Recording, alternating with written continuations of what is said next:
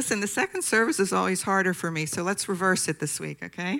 I feel like I delivered the baby and then I have to start all over again. So no, I'm getting better at the second service. If I, um, if I was going to say to you, hi Gina, it's good to see you.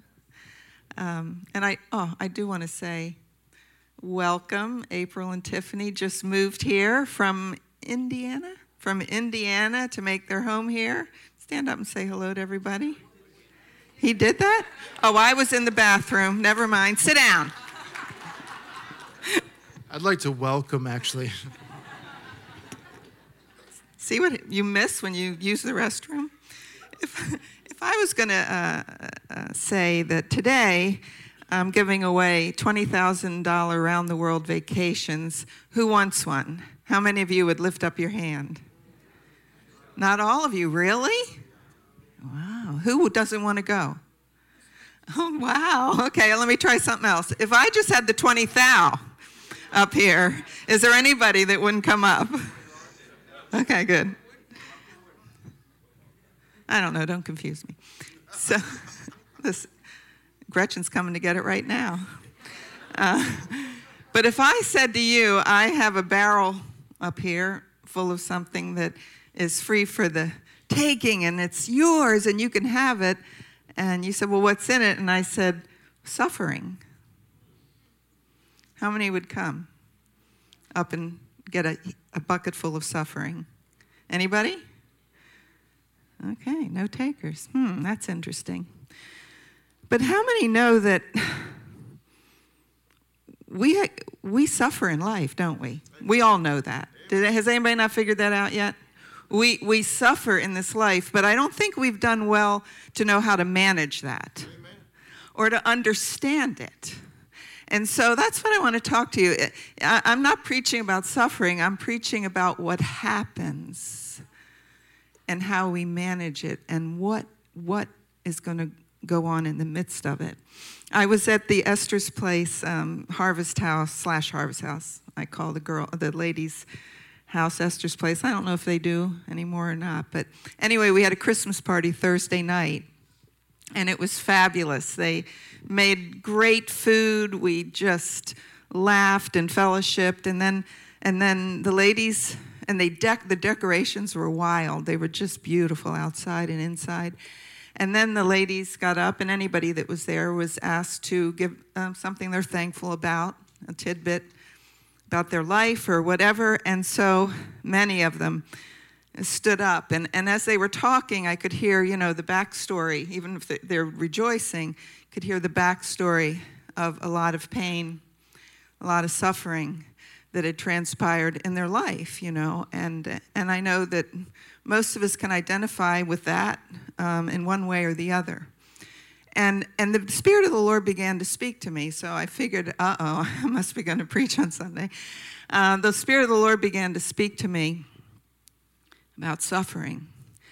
And, and He said, You know, people don't understand how very close I am during the suffering.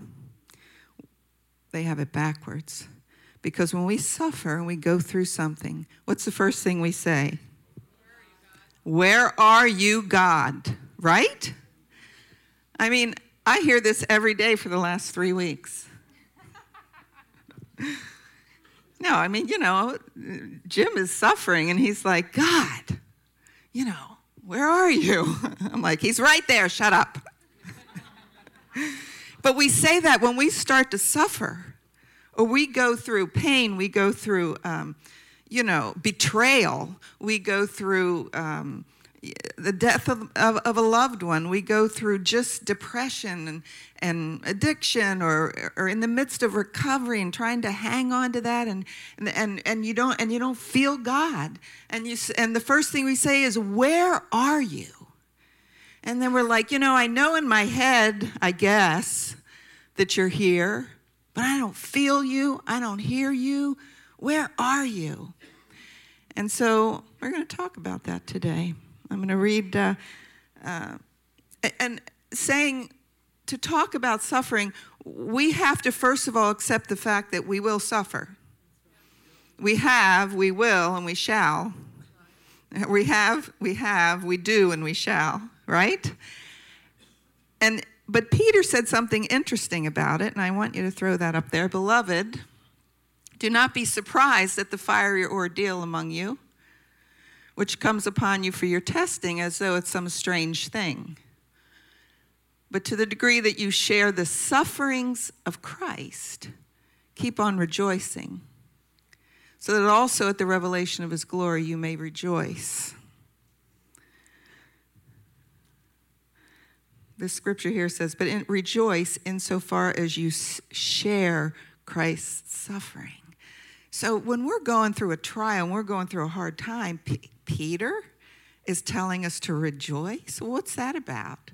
Are we supposed to do a jig? Are we supposed to, you know, be fake?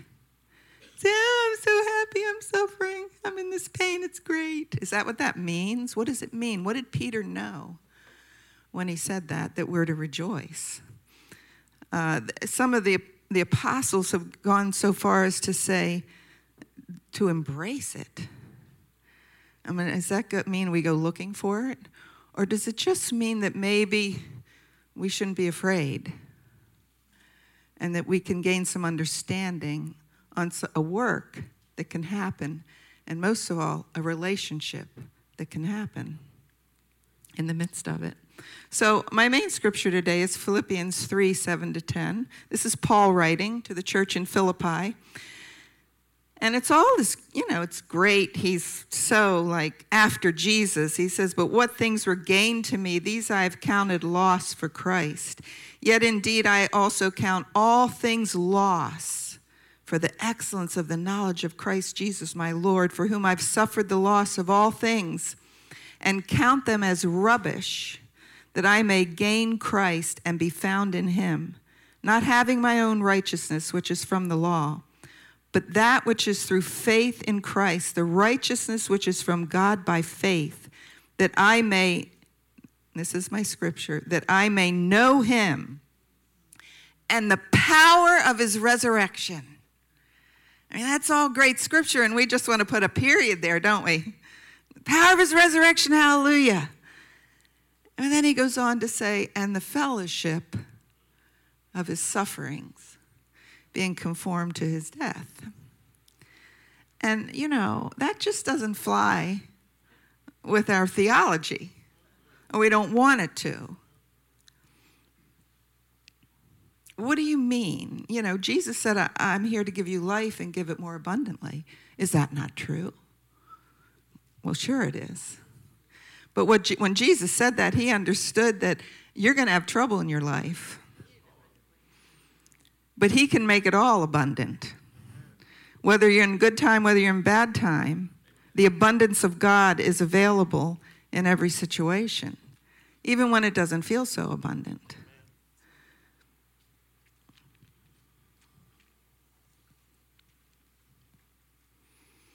Oops, don't do that to me. So, in that scripture, that I may know him the power of his resurrection. That word power is dunamis. It's, it's, what, it's the Greek word we get dynamite from. And then the fellowship of his suffering, that word fellowship is uh, koinonia, which some of you have probably heard of. And that is a deep fellowship and communion, an intimacy that happens in suffering. What? So this struck home with me one time very, very um, deep in my spirit when some of you, um, you've heard of Heidi Baker. Um, she's a good friend of our family many years. She is a missionary, one of the greatest missionaries of today's modern age to the continent of Africa, the, mostly the nation of Mozambique, but all over Africa.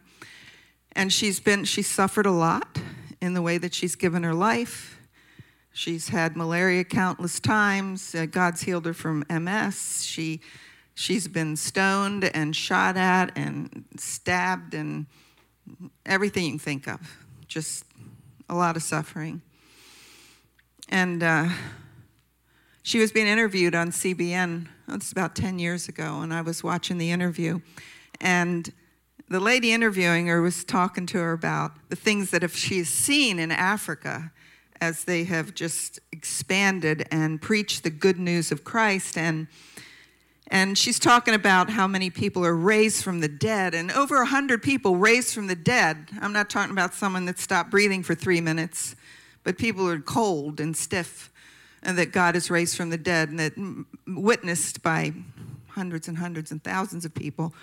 And and so the gospel just spread like wildfire. They've planted you know i mean Five years ago, it was 5,000 churches or 10,000 churches. Anyway, I could go on and on, but this is what, you know, it's Christian television. We want to talk about the miracles. And so she's telling him, yeah, you know, and it, yeah, we've seen that many. And, and the lady's just asking her more questions, and Heidi's just sweet and just smiling. And, and, and the lady goes, yeah, it's like when you know him and you know the power of his resurrection, that dunamis you know, and, and Heidi's like, mm-hmm. And then the lady finishes the verse and goes, and the fellowship of suffering, and was going to go on in the interview, and Heidi just stopped her, and she just looked at her so sweet. She, it's a very sweet smile, much sweeter than my smile, just sweet. She just looked at her. She said, It is a fellowship. And it just almost knocked me over because I suddenly I understood what she meant.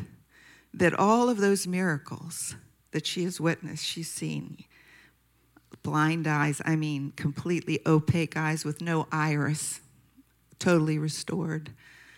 So many miracles. The deaf constantly are healed.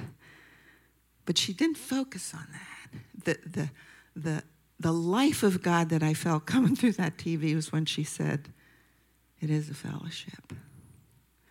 And I thought, oh my God, there's a, there's a communion that happens when we suffer. And what we have, we've failed to embrace that because we don't want to suffer. I don't want to suffer. Oh, hallelujah, Charles, we don't want to suffer. Uh, but something happens when we go through that that doesn't happen in other places. And, and there's a communion and a fellowship with Christ. How many know he was he's a conquering king, but he was also a suffering savior.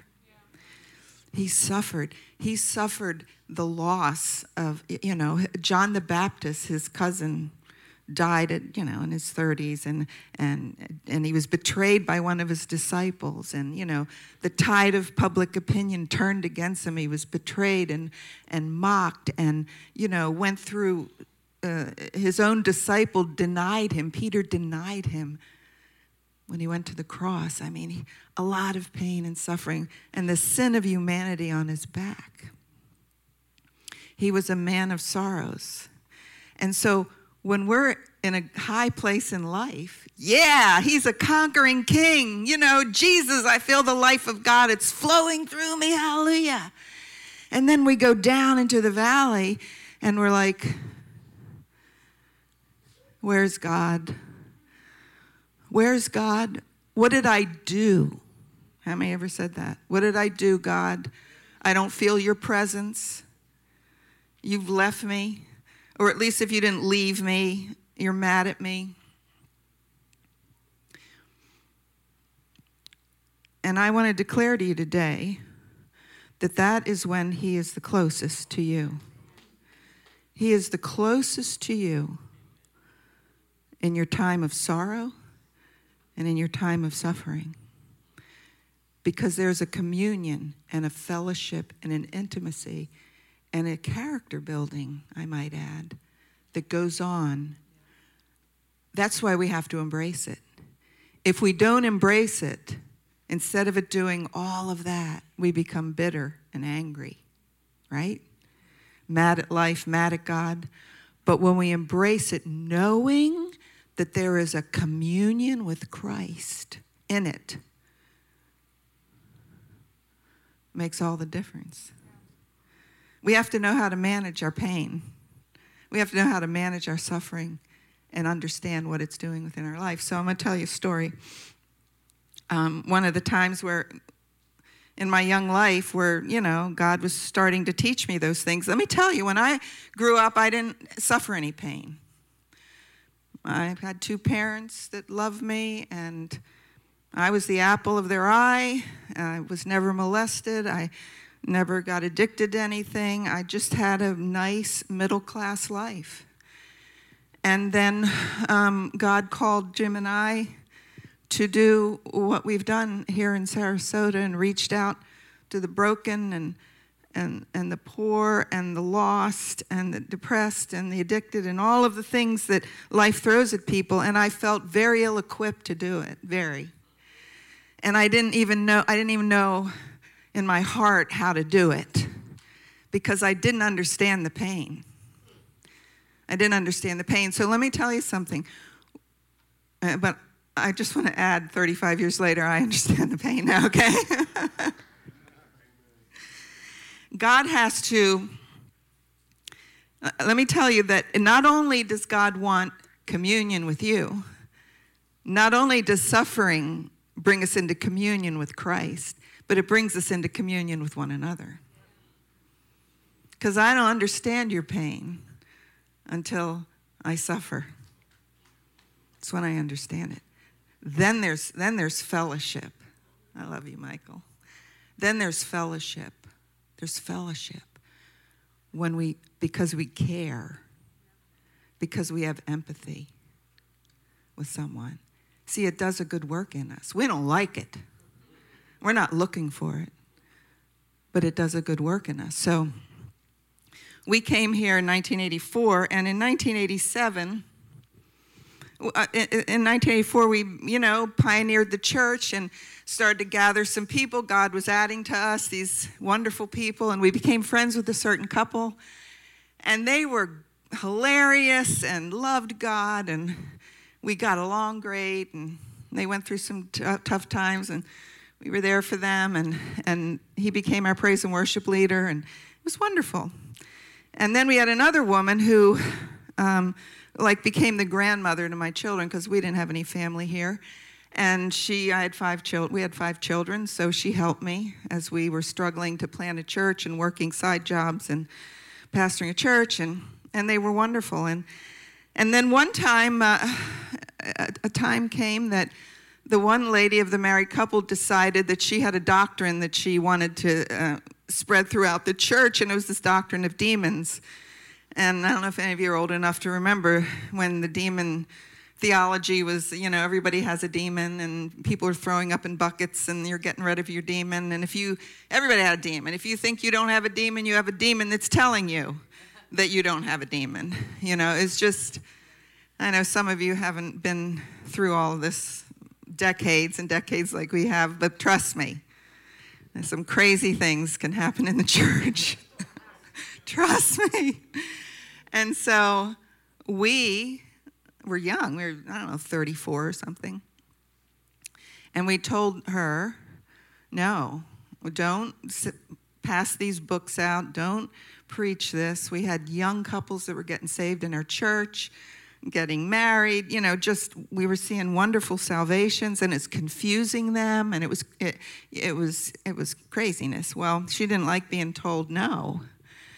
And so after a while, she took offense, and her and her husband decided to leave the church, and they wrote um, a 25 page letter, typewritten, as to why we were heretics. And, uh, and she, she was good at it because she had a PhD in rhetoric from LSU, okay? So she, she was very compelling she was very smart. She was attractive. She, she made a good case. I, I was believing it, you know. I'm like, God, we are heretics. and they passed it out throughout this community to every pastor. And they hand delivered it to every member of our church. And uh, it split our church. I think 60% of the people walked. And uh, they, they started their own church, and they called it the remnant. The remnant. Like they were the only ones left that, you know.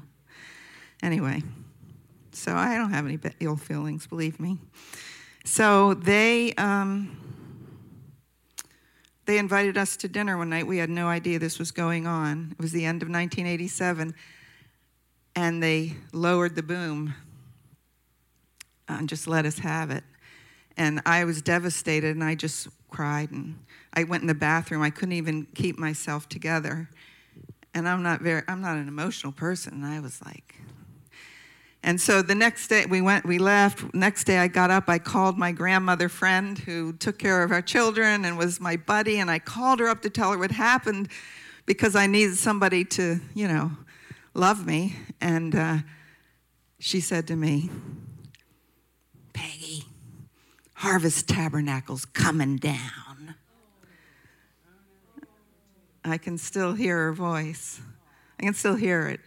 And I I, I laid down on the count, kitchen countertop and just started weeping. And, and I couldn't even talk. And then she just kept saying one thing after another, just accusations. And I, I, I was like, that's not true. That's not true. And then I couldn't even talk. And I, I finally said, I have to hang up. And I hung up. And, uh, and, and I, I just can't even tell you. Uh, so for days, all I did was cry. And I had five kids. Matt was probably a baby then, yeah, like a year old. And so, but some of them were old enough to know something was wrong with mom, and their eyes are swollen. And, and uh, I said, I kept telling them, oh, I know, mommy's sick, I got the flu, you know, and I couldn't get over it. And so one day, three days went by, and I was like, where are you, God? Really? Are you kidding me? I don't feel anything. I know, you know, I can't help what these people are saying, but where are you? I feel nothing. You're not talking. I don't feel anything. I don't, the heavens are brass. I, I, my prayers aren't going anywhere. And I, I just said, Do you not like us either? Because obviously people don't like us. Have you joined their, their crowd too? That you don't like us anymore? Nothing. I mean, I didn't feel, I didn't feel nothing. I was quoting scriptures. Finally, I just gave up. I'm like, okay, well, I don't know what we're going to do. We're going to starve, and and nobody likes us. So I put ashes on my head and ripped my. and uh, so I was in our living room and I was vacuuming. Uh, back in the day when we had rugs. And, I was vacuuming, and I remember the exact spot I was standing. I wasn't praying, I wasn't even thinking about the Lord, I was just vacuuming. And I felt the presence of the Lord come into the room. And he spoke to me one phrase. He said, Is the servant greater than his master?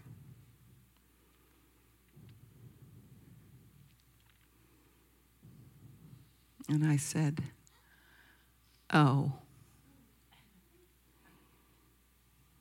Oh. And I began to understand that, you know, Jesus suffered, he was betrayed, he was lied about. And when we go, he went, he was God, and he went through the hard stuff. Another place he says, Is the student greater than the teacher?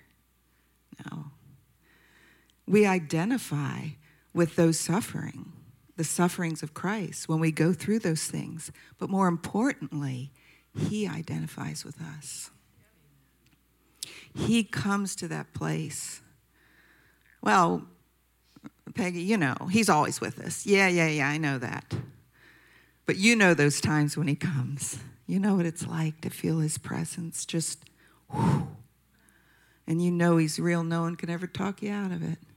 He speaks to you a word, something, and you know, and that communion, that heart to heart communion begins to take place. Don't. So,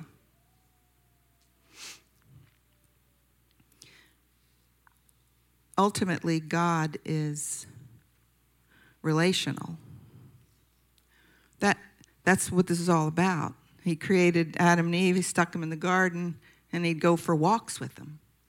And then that all got messed up, and, you know, and he's, reaching out to, he said, Well, I'm to have a people, I'm to have Israel. I want relationship with them, you know, and that was just one up and down, up and down, up and down until, and he sent his son to establish relationship because God wants relationship. And that's why he's always saying, you know, fear not. I am with you. How many times over and over again through the Old Testament, through the New Testament, Jesus is like, I'll never leave you, I'll never forsake you. The Bible says he's closer than a brother. I mean, over and over, fear not, fear not. I'm with you, I'm with you, I'm with you. Be strong, be of good courage. And the minute we go into suffering, we're like, God, where are you? Are you mad? I know that was a dumb thing I did. And you know, sometimes sometimes we just get sick. Sometimes, you know, we're betrayed and, and didn't earn it. But sometimes we end up in a place of suffering because of our own doing. I know there's nobody in here like that. You know, we, you know, we're, we're flesh and we do dumb things sometimes, some more than others. You know, no, seriously, we, we make choices and we end up suffering. And so, but, so then we think, well, okay, you know, if my if so and so betrayed me, or you know, I'm sick with whatever, you know, I know God still loves me, but but I did X, Y, and Z. So now he's mad. He's going to draw back from me because I am so dumb and I have done so and so. So I want to address that with you today. I'm going to tell you another story, and this one is out of the Old Testament. And give me about hmm, eight minutes, and I'll be done. Anybody ever hear of the prophet Hosea? Okay, so I'm going to tell you this. Those of you that love to read and want to know more about the love and the grace and the redeeming power of God, read the book Redeeming Love most amazing book, one of the most amazing books I've ever read, Redeeming Love. And it's a contemporary novel about the book of Hosea, and it is unbelievable. So God comes to the prophet Hosea because Israel is like us. They're up, they're down, they're trusting God, and then they're like, oh, I don't know where God is, let's go over here. And so there's this back and forth relationship with the Lord. And so God comes to Hosea and he says, You're my prophet. I want you to go marry a prostitute. And he's like, I rebuke you, devil. and, and so he did. And so the book of Hosea is about this relationship and how he keeps loving her and she keeps running off and doing crazy things and, and getting just dirty in life and, and going with other men and just running the streets and just crazy. And then he loves her and brings her back. And then it happens again. And then he loves her. And it, the whole book, you know, and at one point he's like, you know, I'm, the, no, come. Come back to me. So, I want to read in Hosea 2. This is one of those moments when God is calling her back, when Hosea is calling Gomer back, and the Spirit of the Lord is speaking. And he's speaking about the spiritual aspect of it. And he says, Therefore, behold, I will allure her. Now, I want you to understand that Hosea is a type of Christ, okay? And Gomer is us. Gomer was Israel. Gomer is us. You know, I mean, we're we're trying, but you know, we make dumb choices sometimes. So I want to put this to rest today that when you make a dumb choice, this is God's attitude. And this is Old Testament, okay? So it foreshadows everything from the Old Testament to the New. I will allure her bring her into the wilderness, which is actually the desert. We've been to Israel, you go over there, there's no wilderness and trees, it's all desert. That's what that means. So he brings her into the desert to speak kindly to her. There's another uh, translation says to speak tenderly and heart to heart with her in that desert place. Next. Then I will give her vineyards from there, give her her vineyards from there, and the valley of Achor as a door of hope. And you're like, you know, what does that mean? Well, when you go back a little bit more in history, the valley of Achor was very significant.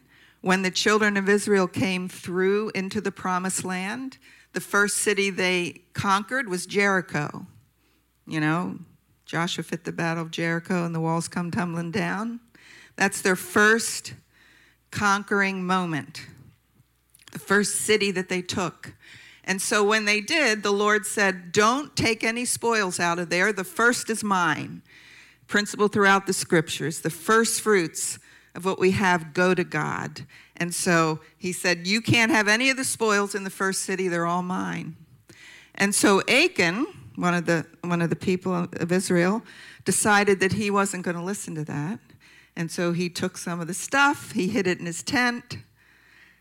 It was a big mess. Israel began to be defeated by their enemies. And so Moses or Joshua is like, What's going on here? And God's like, Achan has disobeyed me. And so there is a, um, God brings judgment down. Achan is killed. It's a big mess. This all happened in the valley of Achor. And that word Achor means trouble. The valley of trouble is as it was known. And then God speaks through Hosea. I love it, Jim, that God, they, they know what happened. The children of Israel know what happened in Achor. He said, and he said, In the valley of Achor, in the valley of trouble, there'll be a gateway to hope, a door of hope, an opportunity to hope again. Again.